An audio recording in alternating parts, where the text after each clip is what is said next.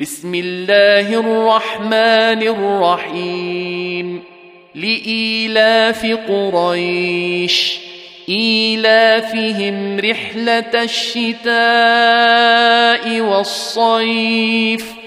فليعبدوا رب هذا البيت الذي أطعمهم من جوع وآمنهم من خوف.